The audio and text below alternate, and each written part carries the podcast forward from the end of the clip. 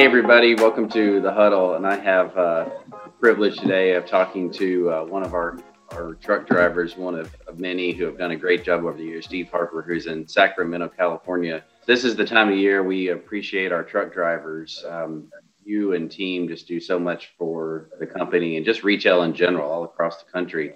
This country couldn't run without people like you who are constantly keeping stores, fulfillment centers, distribution centers in stock, moving goods between suppliers and ports to distribution centers. And um, you, you might uh, forget this this year because 2020, so many people have been home more. You may not remember how many trucks are out there that if without you and the team, we wouldn't be able to do things we do.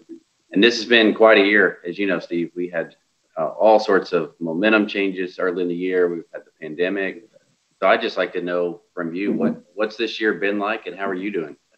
I'm doing well. Um, it has been a crazy year.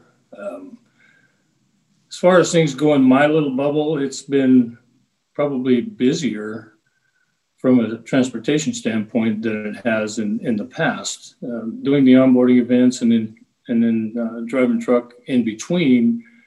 Uh, one nice thing about the pandemic is the traffic's been down.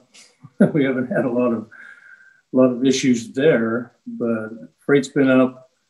Um, safety has been a, a, big concern, and as far as the day to day life, my life really hasn't changed all that much, other than mask mandates and other restrictions of, of the sort. But um, it, it's it's been it's been good.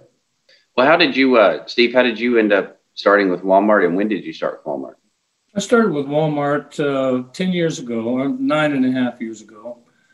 Um, my background is after the late 70s, early 80s. After I left law enforcement, I got into transportation and um, was an operations manager and, and, fleet manager for a private fleet here in California and transitioned back to Arizona and uh, did a few little personal ventures, bought a flower shop of all things. My wife and daughters ran that. And I played golf, and and then um, one day I decided I was going to buy my own trucking company, and I had three pieces of equipment and and uh, ran that business uh, for for a while, ten years or so. And one day, a friend of mine wanted to expand his business, and he was looking for a truck and a cow trailer.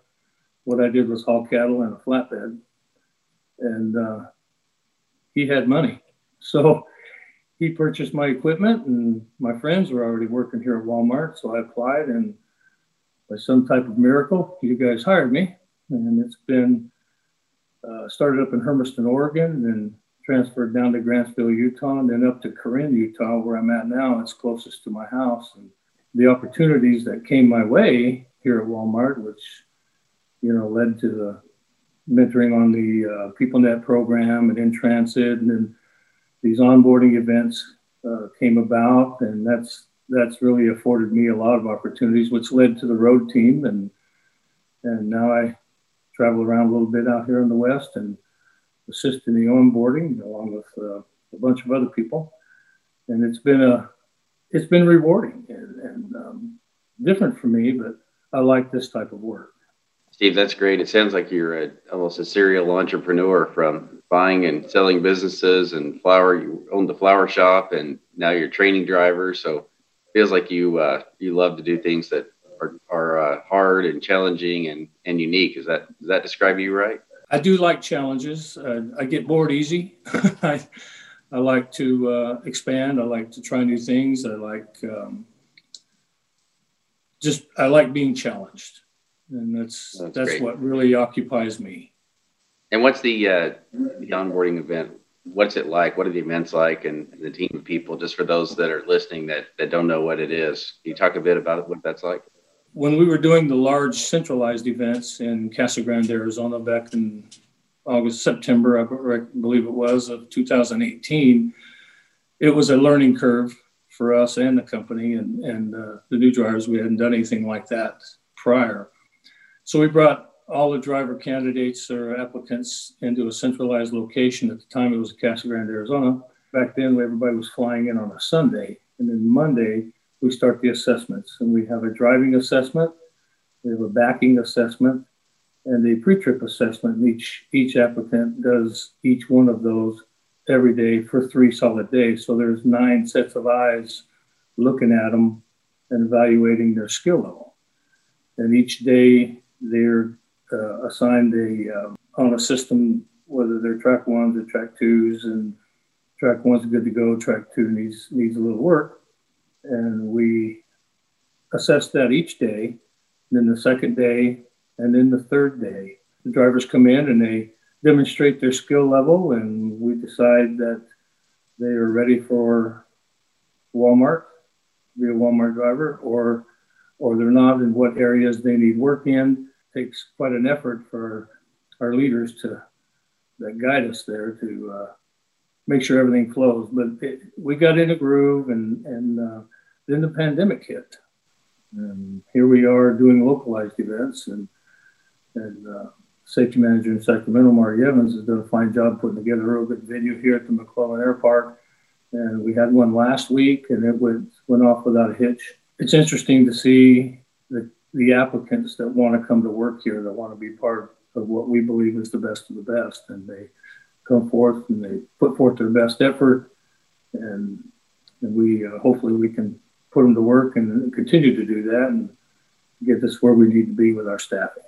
That's great. There's a there's a lot to pull these off, and uh, I was I was looking at uh, someone sent me over the weekend, and the culture of Walmart drivers is interesting. It goes back to uh, our founder Sam Walton. He would go and sit with drivers as I, was told as early as 4:30 in the morning for a couple hours and and just listen. I'm sure you can learn a lot about what's really going on in the business with your peer network.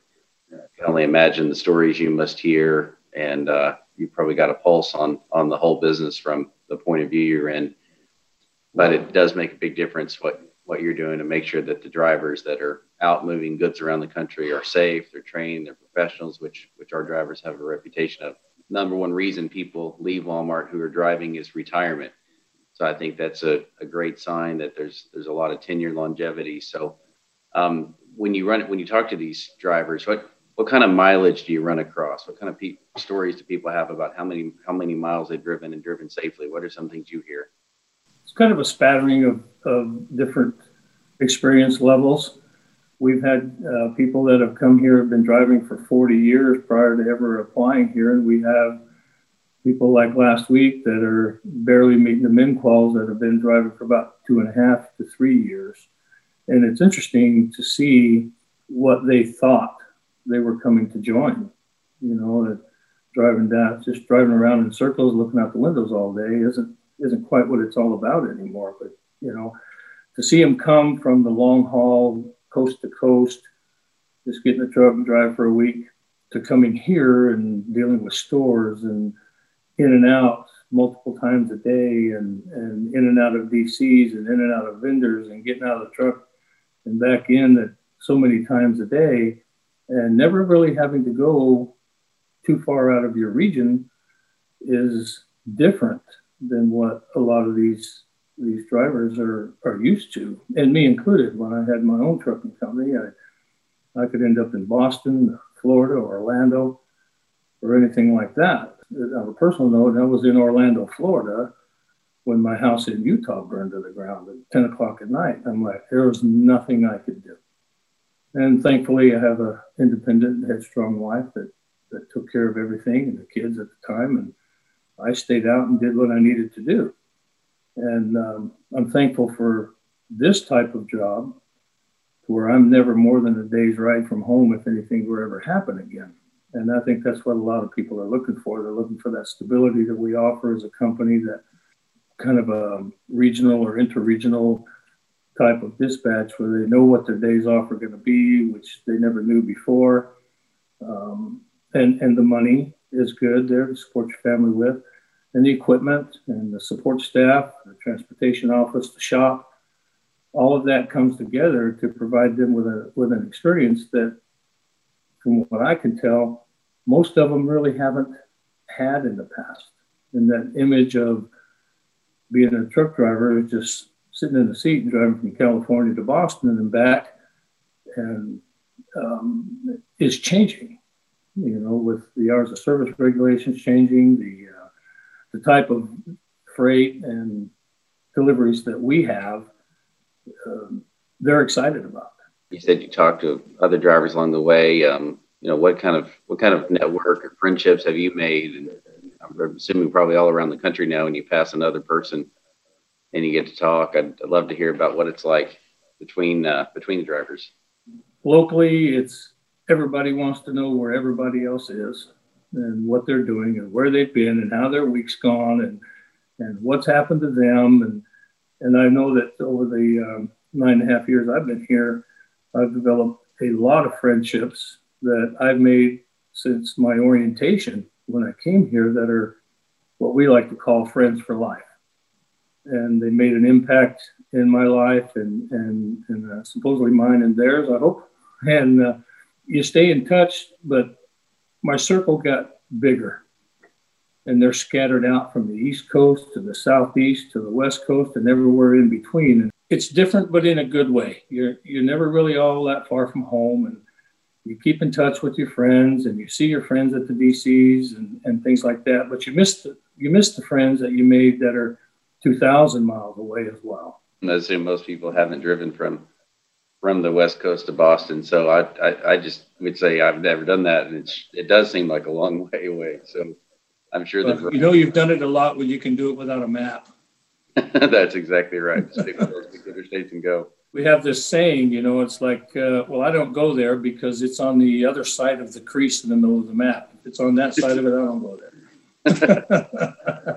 That's great certainly appreciate you taking the time with us this morning. I know you got up early to do this, and I appreciate what you're doing for drivers and new drivers all across the country. And uh, I just want to say a big thank you to you and your, your peers and and all the uh, all the members of the fleet across the whole country. We couldn't do what we do without you, and and uh, many communities this year depended on their their Walmart store for essentials and grocery and consumables and this is all part of the solution. So I just want to say thanks for taking the time this morning and uh, look forward to thank seeing you. you out on the road somewhere. Thank you for having me and thank you for your leadership. Yeah, thank you. Take care.